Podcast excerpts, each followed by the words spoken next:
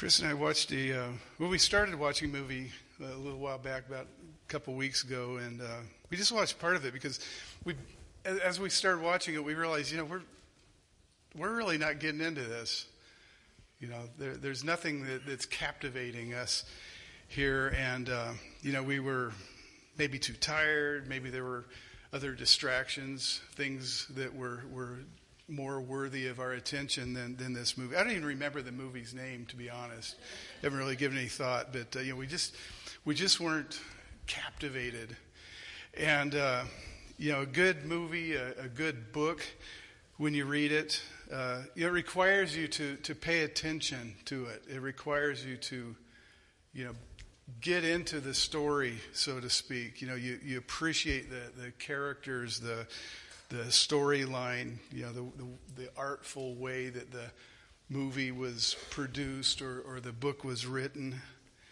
And, uh, you know, when I, when I read a, a book that I really like, what do I do later after I'm finished with the book? I think about it.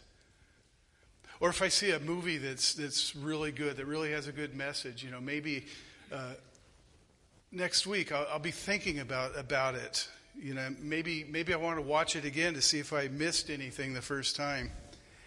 And uh, yeah, I like to approach God's word the same way. Approach God's word with a, with a heart of anticipation and and focus. You know, get get into it. Put myself into the story. Don't get distracted with, with other things. Uh, you know, I want, I want the, the Word of God to affect me. I want it to change me. I want it to uh, take root in my heart and grow, and I want to bear fruit as a result of God's Word. And Jesus is going to talk about this very thing in chapter 4 of uh, Mark's Gospel account. And so as we continue, uh, you know, we again see the crowd pressing in on Jesus. Uh, Mark, the first couple uh, verses of Mark 4, it says he began to teach beside the sea. And a very large crowd gathered about him so that he got into a boat and sat in it on the sea. And the whole crowd was beside the sea on the land. And he was teaching them many things in parables. So remember, remember from the last time we talked about how, the, how this crowd was, was crushing in on, on Jesus. You know, we the, the, these people, the crowds had heard about the things that Jesus had done. You know, demons being cast out, people being healed, people, blind people re- receiving their sight, uh, amazing, extraordinary things, you know, and they're cr- crushing in on so much that the disciples say, let's just, let's get a boat for him. He, he can just preach from, from offshore, kind of a, kind of a floating stage there. And so as chapter 4 begins, he's on this boat. And uh, significantly, it says he's sitting. He's sitting and teaching. Now, the sitting position for a rabbi is, is a teaching position, it's a, it's a position of teaching authority. And uh, Mark says that Jesus is teaching many things in parables. Uh, you know, you know what a parable is? It's a it's a word picture. It's an illustration or uh, a, a, figure of speech that is used to demonstrate or, or teach a truth. Jesus liked to teach in parables. Uh, in, in, the gospel, in the gospel accounts, uh, there's, there's over 50 parables that, that Jesus gives to, to teach various things, various concepts. And, um, know, I, I, think what happens a lot of times you know, especially those of us who've, who've, grown up in the church and we've, we've heard the, the Bible stories and the parables over and over again, we can kind of become calloused and we, we read a, or, or hear a parable and we go, yeah, yeah, yeah, I know that one. You know, I know that one already. So familiar that, that we may skim over it. Uh, without even without even slowing down to to contemplate what's being taught in this you know, to see some of the, the beauty that uh, is from Jesus' teaching, things that God wants us to see. I was, I was given a book when I first started seminary. I got it in the mail from the, uh, the president of uh, Dallas Seminary. And uh, it, was, it was by a professor there, Howard Hendricks, and it, it, was about studying the Bible. It's called Living by the Book. There's a copy of it in the prayer room, by the way. It's a really good book. But, you know, he, he talks about this tendency that we have to become overly familiar with, with God's Word, with, with parts of the Scripture that are, that are familiar, and he suggests that we, when we read the Bible, that we always strive to read God's Word with, with fresh eyes Read it like it's the first time you've, you've read this. He gives a story, an example about when he was uh, somewhere, I think maybe in the military, and his, his wife would, would write a letter, you know, and he'd, he'd just reread that letter over and over again, you know, just to see did I, did I miss anything? Did I, you know, was there some nuance that, that I, that I should, should see in, in that letter? you know, and God's word really is a love letter to, to us. We should never become so familiar that we just skim over verses and passages, you know. So uh, maybe it's a maybe it's a guy thing. Maybe it's a guy thing. I hate to admit it, but here it is. Sometimes Chris will say something to me. My wife, Chris, she'll say something, and I'm sitting there. Uh huh. Yeah. Mm hmm. Yeah, uh-huh. And and I'm not getting it. You know, I'm I'm, kind of hearing it, but uh, I'm I'm not really hearing it. I'm not really listening. I'm not engaged in, in what she's saying, and I, I dishonor her when I do this. And I'm working on that. I realize I need to work on it more. But we dishonor God's word when we do this same thing with His word. When we just hear it and go, "Ah, uh-huh, yeah, right. I, I know that one." You know, let's let's let's move on, you know, too casually, too, too much disinterest. So, remember, this is God's word. It's living and powerful. You know, it gives life. We need to read scripture thoroughly and thoughtfully. We need to rely on, on the Holy Spirit when we read the Bible. We should be praying as we're, as we're reading through Scripture. We, we need to let its power transform us, change us. And so, the whole point of this sermon here is very simple. We need to hear and receive God's word. Hear and receive God's word. And Jesus demonstrates it with this parable that Merritt read. Uh, Listen, verse 3 Behold, a sower went out to sow. And as he sowed, some seed fell along the path, and the birds came and devoured it. Other seed fell on rocky ground where it did not have much soil. and immediately it sprung up. Since it had no depth of soil, and when the sun rose, it was scorched, and since it had no root, it withered away. Other seed fell among the thorns, and the thorns grew up and choked it, and it yielded no grain. And other seeds fell onto soil that produced no grain. Good soil. I, I read that wrong. Other seeds fell onto good soil and produced grain, growing up and increasing and yielding thirtyfold and sixtyfold and a hundredfold. And he said, He who has ears, let him hear. Now, if you were to read this the very first time and you didn't have the explanation, you'd never gone to Sunday school, you'd never heard a sermon about this, what would you think this is all about? Farming. you know, maybe maybe you think this is a little vignette that uh, is illustrating uh, agricultural techniques that were used in uh, the the near Middle East in the first century. You might you might think that it's meant to show that uh, we're wasteful people. You know, if we if we sow seed indiscriminately, we're going to waste a lot of it, and we should be more careful about where we plant our seed. Um, of course, I think we all know that that's not the answer because Jesus gives us the answer a little little later. He's using this parable to teach his disciples something very important. First of all, we need, we need to hear. Notice he starts out with this one word listen. Some translations will say hear. And it's a Greek word that means listen or hear. Real simple.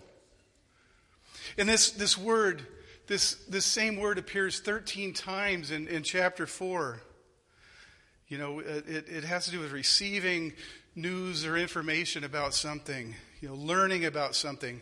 Hearing needs to be an active process. It's not something that we can do passively. He's saying this is important. Engage your mind. Think about what I'm saying. Listen, this is something important that's, that's coming up that I'm going to say, I'm going to talk about. Give me your undivided attention.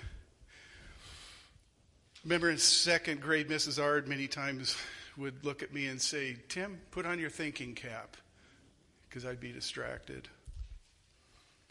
And not only does he begin by saying, listen, what does he end with? That very last verse that I read says, he says, He who has ears to listen, listen. He who has ears to hear, hear.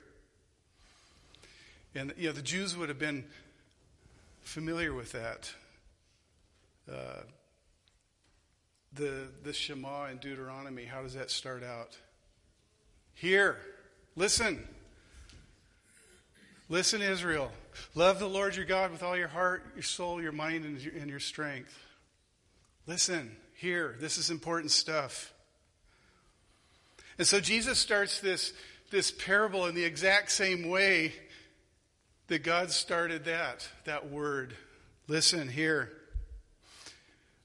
You know, and the Shema goes on to talk about how important God's words are. So important that parents need to talk about it all the time, whether you're in the road or in the field working or you're at home or, or whatever. No matter what the context is, no matter what the circumstances are, when you're around your kids, you talk about this. You know, raise them up. Raise them up. It's important. You know, this is a responsibility we have as, as parents. It's a God given responsibility to make sure that our children know God's Word. He who has ears, let him hear. So you get the idea, maybe this is important. You know, that he, he begins and ends with, with essentially the same thing. Now listen how the disciples responded. In verse 10, says, When he was alone, those around him with the twelve asked him about the parables. And he said to them, To you has been given the secret of the kingdom of God, but for those outside, everything is in parables. So that, and this is a quote, they may indeed see, but not perceive. It may indeed hear, but not understand, lest they should turn and be forgiven. And he said to them, Do you not understand this parable? How then will you understand all of the parables? You might read that and think, well, that's kind of weird. Uh, you know, he, he seems to be saying, I'm, I'm teaching in parables so that people won't get my meaning. Does it kind of sound like that? so they won't understand. It seems like he's saying that he's, he's withholding the truth, he's withholding the, the meaning because he doesn't want to allow outsiders in. On the surface, you might, you might see that, but that's not what he's saying here. You know, this is a quote, by the way, from Isaiah chapter 6, and we can understand it within the context in which he's saying. Remember, the crowd is pressing in, they're crushing on Jesus, he's surrounded by people. This you know, thronged by this, this mass of people who've seen the things that Jesus is doing, the miracles. They want to see a show, but you know, they're really not interested in Jesus. They're not interested, many of them, in what Jesus has to say. They're not interested in being his disciples and following them, or following him and, and being like him. They're not interested in his message. And you know, what Jesus is saying is he's using parables as, as sort of a filter. You know, the people who are really interested in him or to what he has to say are going to get something out of it. The people who aren't are not going to get anything. They're not going to ask themselves, what does this mean? They're not going to go to someone else and ask what it what it means. You know, those are those who are seeking to understand though in contrast, they, they, they sense the power of God's word. They feel that what Jesus has said is important. It's something that they need to look into. We're going to have to go deeper. We're going to have to seek understanding. If we just skim over this, we don't get anything out of it. Verse, it, it takes some effort. Look at what verse 10 says. You know, it says, when, when he was alone, some of the people, we don't know how many of them, those around him in the 12 asked him about this parable. You know, they, they want to know, so they're going to go to him and ask him. They're going to go over to Jesus. They're going to go over what he said in, in their minds. You know, the others don't have any interest in knowing, they don't care. And this is what Jesus is saying. He says, Hear, listen. If you have ears, listen, hear. He says, Do you not understand this parable? How then will you understand all the parables? You know, he's saying there's something very significant in this particular parable. Something very important about this one. He's, he's saying, if you don't understand this parable, you're not going to understand any of the parables. This, this parable, this particular parable is, is very important. It, it holds the key to understanding the other parables. If you don't, if you don't get this one, you're not going to get the other ones. They're not going to make any sense. You know, about a third of Jesus' teaching was, was in parables. And uh, the importance of this one, here it is, is it has to do with how we, as people, receive God's word. How we, how we hear it, how we apply it, how we, how we let it affect us. Here's what he says in verse 20 to, or excuse me, 14 to 20. He, he explains what this parable means. The sower sows the word. And these are the ones along the path where the word is sown. When they hear, Satan immediately comes and takes away the word that is sown in them. And these are the ones sown on rocky ground, the ones who, when they hear the word, immediately receive it with joy and they have no root in themselves, but endure for a while, and then tribulation or persecution arises on account of the word, immediately they fall away. And the others are the ones sown among thorns. They're the ones who hear the word, but the cares of the world and the deceitfulness of riches and desires and other things enter in and choke the word, and it proves unfaithful. But those that were sown on the good soil are the ones who hear the word and accept it and bear fruit thirtyfold, sixtyfold, and a hundredfold. So we need to hear. We need to understand, but the, the, next, the next step is the, the critical step. That is to receive it. It needs, it needs to take root and grow. God's word needs to take root and grow in our hearts. Now, Jesus gives us uh, three elements here the, uh, the sower, the soil, and the seed. And thank you for the great introduction, Merritt. That, that's great information. I, I could, I, that would have been a good illustration, but you did it for me. Well, let's look at the sower. You know, Jesus didn't say who the, who the sower is.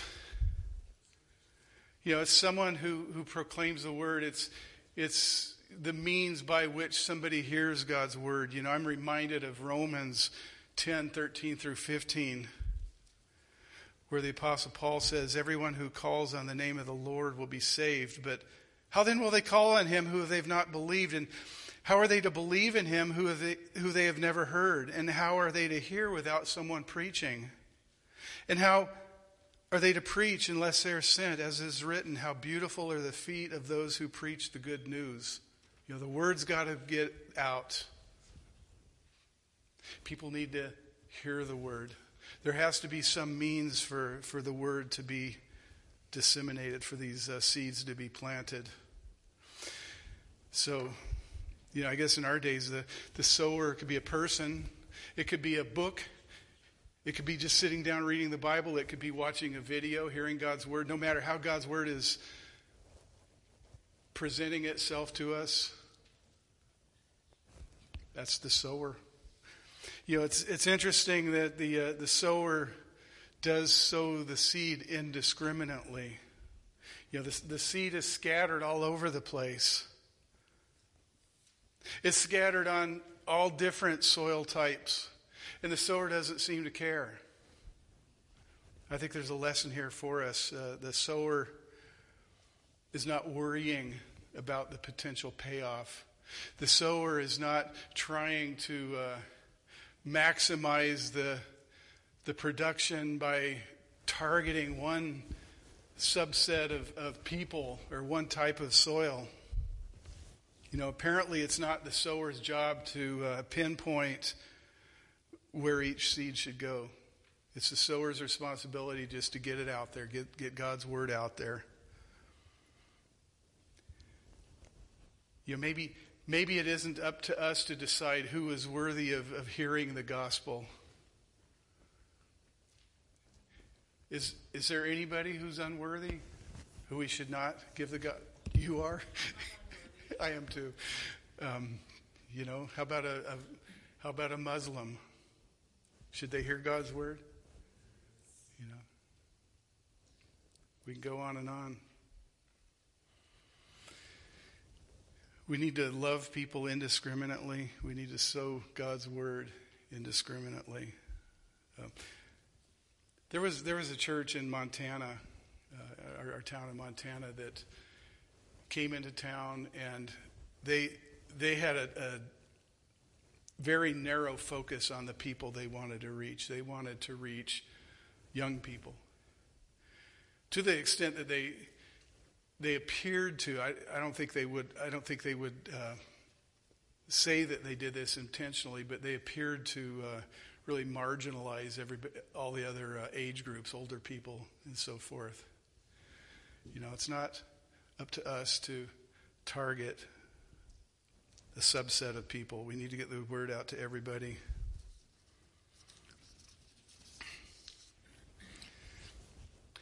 So, you know, in, in any case, the, the sower has been successful in getting the seed out there. That's, that's all he's worried about. The next thing that happens is going to depend on the, the soil. And Jesus talks about four different types of soils. You know, the first one is along the path. The Greek word is hodos road. It's along the it's it's packed down and it's hard. You know, it's, it's hard for the seed to penetrate. The seed just sits there on the surface. You know, this this serves as a warning that uh, you know the enemy, Satan, is a danger to those who who hear indifferently. The religious leaders at the time of Jesus would probably fall into this category this, this soil type. They've, they've hardened themselves against the message that, that Jesus had. You know, God's word could not penetrate, penetrate their religious hardness. This, this religious hard pan uh, that the folks had developed, it was, it was easy for Satan to, them, to influence them into not hearing, not giving ear. You know, there's still plenty of people who are like this now. You know, maybe maybe their hardness is is dead religion. You know, maybe it's a mindset that is is hostile towards God. Maybe it's a, a false religion. You know, I think there are a million ways in which we can harden ourselves to, to God's word. You know, this, this situation seems to describe the, uh, the unbeliever primarily, but I think this could be also applied to, to believers. You know, how, how receptive are we, or how non receptive are we when we hear God's word? You know, how, do any of us have a, a wall of pride which keeps God's word from penetrating the soil? Well, the second type of soil is, is rocky soil. The, the seed in the rocky ground, it, it, it does spring up. And it does start to uh, send roots down, but the roots can't uh, go very far. The word springs up, Jesus said, and the person receives the word joyfully, but the, the soil is shallow. The, the, roots, the roots can't get the moisture they need. The roots can't get the, uh, the nutrients they need from the soil. And so when the, when the good times of, of joy are, are over and uh, hard times come, tribulation or, or persecution, the person just withers, the plant shrivels. You know, it's a, it's a shallowness that, that gives up everything when things are not going the way the, the person wants. It's, it's too hard. Why is, why is God doing this to me? Why is God allowing this to happen? I don't want anything to, to do with him. You know, he, He's, he's persecuting me. You know, people get mad at God. You know, at one time or another, we're all going to face hardships. We're all going to have uh, difficult times. And, you know, this, this talk about this rocky ground serves as a warning that uh, our faith needs to run deep. Our faith needs to run deep in order to endure. Well, the third type of soil is uh, it's not infertile. The soil actually looks pretty good, but the problem is there are a bunch of weeds. The good seed is ultimately choked out by the weeds. You know, the, the person actually hears the word, but he doesn't allow it to, to work in his life, or, or at least not for very long. You know, the, the cares of the world, Jesus said, the, the deceitfulness of riches, the, the desire for other things just kind of override our, our desire for the word. Many, many things can distract us from, from hearing from God. You know, for instance, um, you know, it's, it's good to work hard. It, it is. It's good to make a living. We, we need to. But it's not good for our work to become so important that it blocks out our, our relationship with God. You know, we, we can become too busy to, to hear from God. We can become too distracted to let, to let the Word work in our lives and, and bear fruit. You know, we can be obsessed with things. We can be uh, obsessed with things like financial security and the amassing of, of wealth. You know, it's just, it, it's a matter of priority. Well, those are the three uh, bad soils. The last is the good soil. You know, the, the good here welcomes the word gladly, immediately, so that it can't be snatched up by Satan. The, the person receives the word of God. It accepts what God has to say and, and makes it his or her own.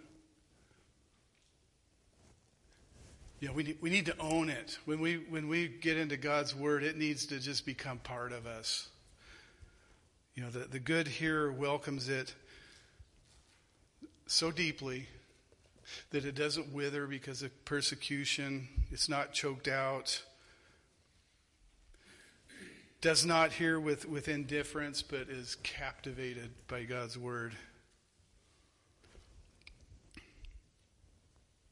And this person keeps hearing, keeps listening, has a desire to hear more and more and more of the word, letting, letting the word sink in, letting the word work in their life, letting it, letting it bring life, letting it draw them closer to God, you know, walking with God. What's the result? The seed takes root, it grows, and it bears fruit. This is the only soil type which uh, fruit is, is born in. Verse 20 uh, in, in the uh, ESV, it says they, they accept it. They accept God's word. The, uh, the Greek word means to receive, to accept. This word, though, when, it, when, it's, when it's used towards, uh, in, in, reference to a person, though, I, I love this. It is to accept the presence of someone in a hospitable manner. You know, think of think of inviting a, a, person into your home, saying, you know, this, come on in. This is your home. Make it make it your home, and we'll do everything we can to supply your needs. That's that's kind of the attitude toward, towards the word that we need to have to to invite it into our heart with hospitality.